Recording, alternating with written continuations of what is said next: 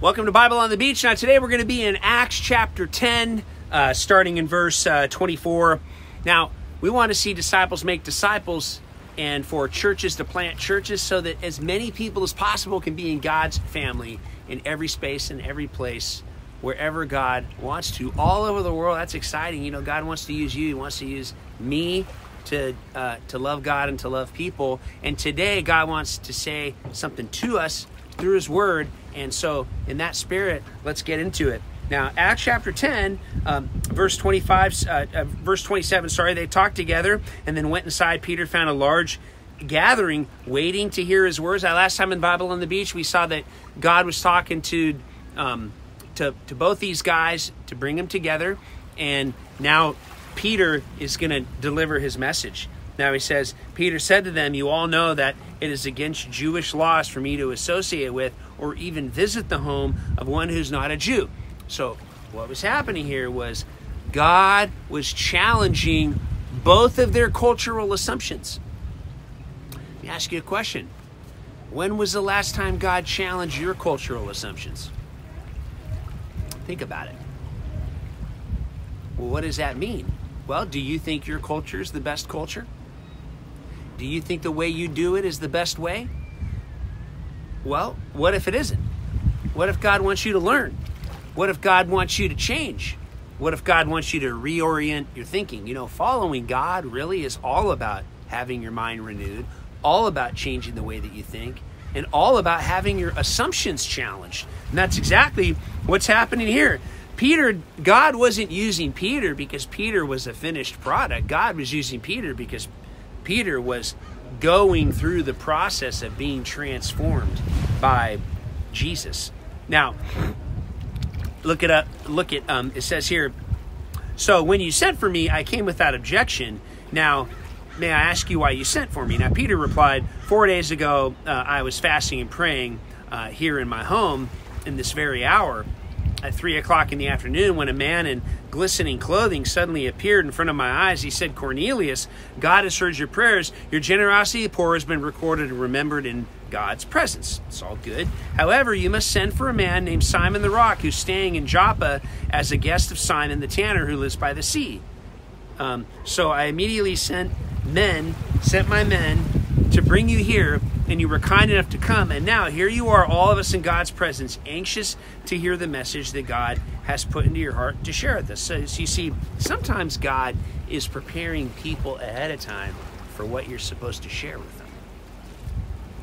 You know, God is working in all of our lives, and sometimes, and when two paths cross, it's never a coincidence. There's 8 billion people on this planet, and we're all scurrying around like ants. And every time someone crosses your path, it's always for a reason. Always for a reason. There's no coincidences. God is the divine orchestrator of situations in time and space.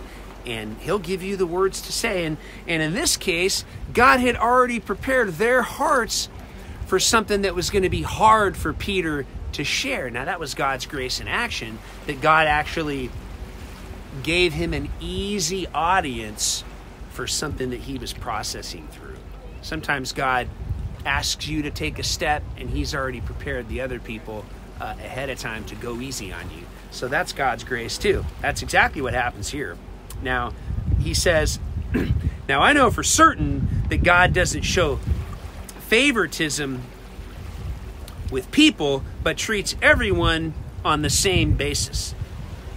It makes no difference what race of people one belongs to if they show deep reverence for God and are committed to doing what's right.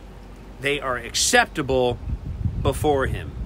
See, God makes it very clear that in the kingdom of God, it's all about who has reverence for God. How do you know you're in the kingdom of God?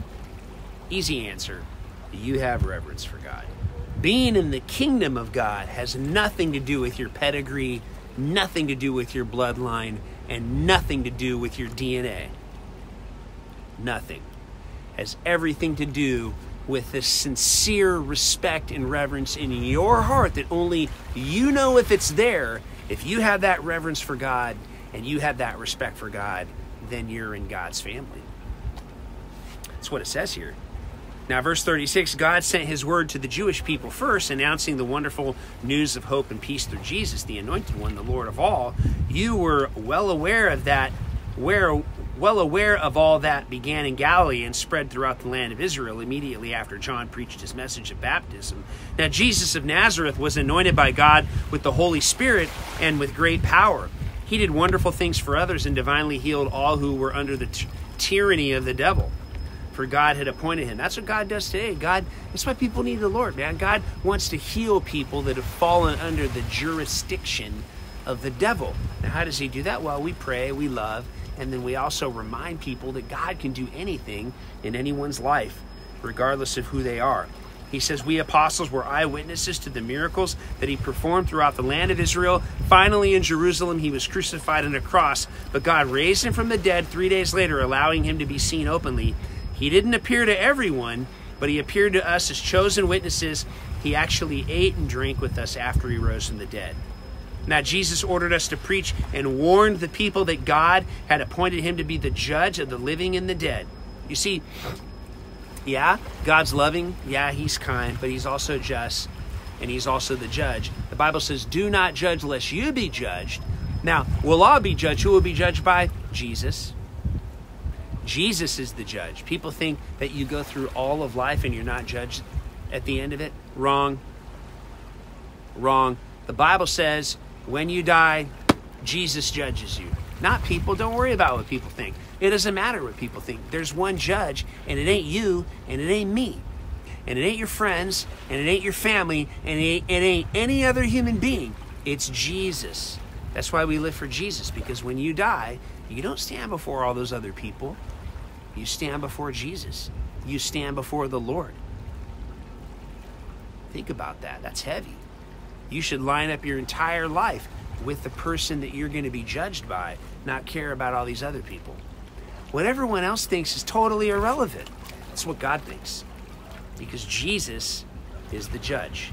Jesus is the judge. That's powerful. Now it says here, Jesus of Nazareth, he was anointed by God anointed by the Holy Spirit. And not only us, but all the prophets agree in their writings that everyone who believes in him receives complete forgiveness of sins through the power of his name. So he tells them the truth, he tells them about Jesus, he tells them about the judgment, and then look what happens here in verse 44. While Peter was speaking, the Holy Spirit cascaded over all those listening to his message. The Jewish brothers who had accompanied Peter were astounded that the gift of the Holy Spirit had been poured out on people who weren't Jews. So you see, God often goes way outside of your paradigm. Let me tell you something. If you have God in a box, He doesn't like it. We don't put parameters on God. Every time you put parameters on God, every time you think you have Him understood and explained and buttoned up and dialed in, you don't. Because God is outside of paradigms, God's outside of boxes, God's outside of our expectations and our assumptions. That, that's what makes Him omnipotent and powerful and all knowing. And God now pours out the Holy Spirit on them, for they heard them speaking in supernaturally given languages and passionately praising God. So God pours out the Holy Spirit. In this case, God poured out the Holy Spirit, and people were speaking in tongues and praising God and going buck wild. Does that happen? Sure, it happens. Sure, it happens. God can pour out His Holy Spirit, fall on people, and they can praise God. I've seen it happen in a coffee shop. You know, God wants to move anywhere and everywhere that we will invite him to. Peter said, How could anyone object to these people being baptized? For they have received the Holy Spirit just as we have. So we instructed them to be baptized in the name and the power of Jesus. Wow. So a lot happens here. God and God not only moves through Peter's message, the Holy Spirit falls, people are speaking in tongues, people are praising God, and people got water baptized. You know, why do we get water baptized? We get water baptized because it's a symbol of the death, burial, and resurrection with Jesus. We go under the water as a symbolic act, we come up, we're raised to new life. The death, burial, and resurrection of Jesus. The death, burial, and resurrection of us. Death to ourselves, burial of our sins, resurrected to new life. God wants us to be baptized. Have you, have you been baptized? It's easy. Just go get baptized. Just tell someone, hey, I want to go get baptized. You can text me or call me or however you want to reach out to me. I'm happy to baptize you. But someone else can baptize you too, someone else that knows the Lord. It's not about who baptizes you, it's that you do it. It's that you do it. So, man, I love coming down here to Bible on the beach. I hope this is a blessing to you. You know, in fact, let's invite God to keep working in our life. Let's invite God to fill us with His Spirit, just like He did here in Acts. God, fill us with your Holy Spirit today. Give us your eyes to see. Help us to radically praise you. Help us to be baptized if we haven't. Help us to follow you each and every day in Jesus' name. Man, I hope today's been a blessing to you. That's why I come down here and do Bible on the beach. If this encourages you, please tell someone else to follow along so they can hear from God every day and be encouraged too. And until next time, I hope you have a great day.